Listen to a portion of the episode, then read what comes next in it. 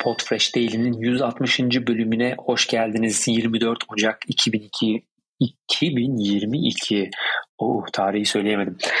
2021'den geçiş biraz zor olmuşa benziyor. Ee, günaydın herkese. Umarım keyifler ve sağlık yerindedir. Sağlık demişken bugün Raz'la beraber değiliz. Kendisine geçmiş olsun diliyoruz. Dileklerimizi iletiyoruz. Biliyorsunuz gördüyseniz, takip ettiyseniz önceki gün e, bir Covid pozitif vakası olduğunu e, belirtmişti sosyal medya kanallarında ve evde dinleniyor şu anda. Her ne kadar yazışıyor olsak da çok yormamaya çalışıyoruz. Eminim programda dinliyordur şu anda. Ona da buradan selam sevgiler olsun. Şimdi bugün biraz verilerle başlamak istiyorum. Geçtiğimiz hafta atladığımız bir konu vardı.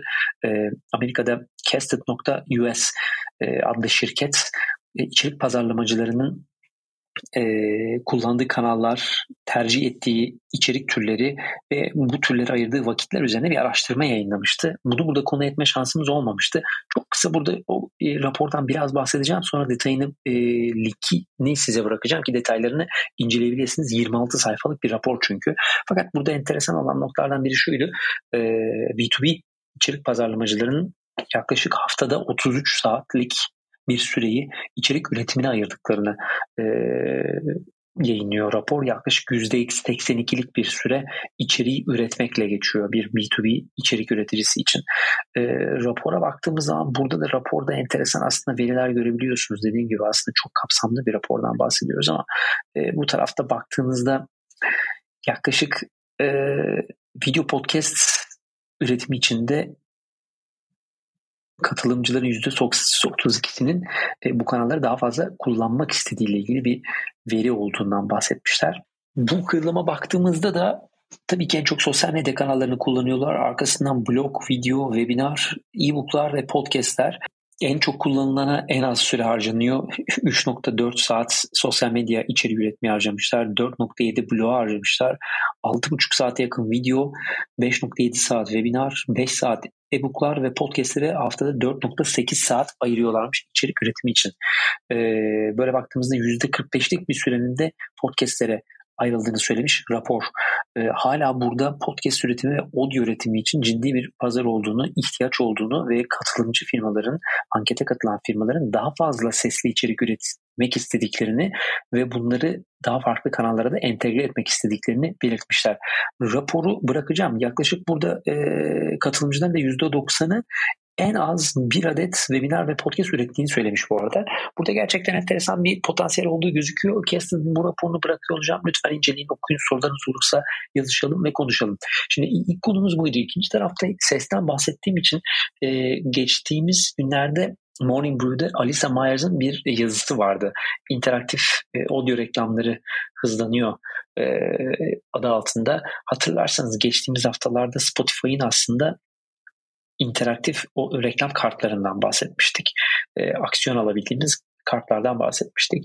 E, baktığımızda podcast için aslında ilk interaktif reklam gibi gözüküyor olabilir ama Spotify için ilk diyelim. Çünkü daha evvel e, SXM Medya'nın satın aldığı Sirius XM'den bahsediyoruz. İşte Pandora ve Stitcher'ın da dahil olduğu e, ya da ortak olduğu daha doğrusu onlarla beraber bir çalışma vardı. Pandora'nın da yine benzer bir çalışması vardı. E, Pandora'da Instramatic'le bir e, çalışma gerçekleştiriyordu. Instramatic bir audio e, tek firması ve interaktif bir şekilde harekete geçirebildiğiniz, aksiyon aldırabildiğiniz reklamlar üretiyorlar, reklam modelleri üretiyorlar, teknolojiler üretiyorlar. Pandora'da e, global bir takım markalarla aslında burada reklam çalışmaları gerçekleştirmişti. Bu sene eminim ki bu tarafla ilgili daha fazla e, içerik duyuyor olacağız. interaktif ses reklamları ile ilgili. Podcast demek istemiyorum çünkü podcast bunun sadece bir tarafı ama e, günün sonunda aslında sesli mecrayı sahipleniyoruz. E, Podfresh olarak da aslında çalıştığımız nokta ses mecrası. Her ne kadar podcast yoğun olsa da e, sesin etkisi üzerine çalışıyoruz. Bu noktada bu yıl e, CES'te ses ses ses dediğimiz için karışmasın CES'te e, ses fuarında da audio ile ilgili, sesle ilgili e, farklı seanslar oldu ve burada e, özellikle AI entegre modellerle beraber sesli reklamların e, işte akıllı hoparlörlerden televizyonlara kadar farklı e, çerçevede lokasyonlarda özellikle araçlarda bu arada onu geçmemek lazım. E, araçların elektrikli olduğu, daha otomatize e, çalışmaya başladığı, kendi kendine gitmesi hedeflenen noktada daha fazla ürünlerin üretildiği, arabaların üretildiği bir yerde araba aslında bir e, e, eğlence entertainment merkezi. Dolayısıyla burada da sesli içerik e, yönetimi ve ses reklamları gittikçe daha önemli hale gelecek. Dolayısıyla bu tarafta Alisa Myers'ın yazdığı yazıyı da paylaşıyor olacağım. Bence buna da bir göz atmanızda fayda var. Hatta bence mümkünse e, Stas Tusinski'nin CEO'su olduğu Instrumati'ye de bir bakın derim. Enteresan ürünleri var gerçekten. E, globalde de çok ciddi markalarla çalışıyorlar.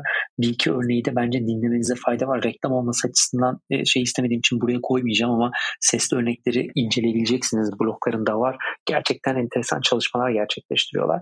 Dolayısıyla bu sene e, audio tarafında e, özellikle interaktif ses reklamları tarafındaki kısma bir kendi kulağınızın arkasına atmanızı ve bu tarafta daha fazla veriye ve habere göz atmanızı tavsiye ederim. Önümüzdeki Podfresh Daily'lerde de bunlarla ilgili daha fazla veri paylaşıyor olacağız diyelim. E, bugünlük aslında iki tane haberimiz vardı. Bu arada Media Research'in yayınladığı da bir veri vardı. Verilerden başlamışken onu da konuşmakta fayda var. E, global müzik streaming subscription abonelik e, pazarı ile ilgili bir veri yayınlamışlar.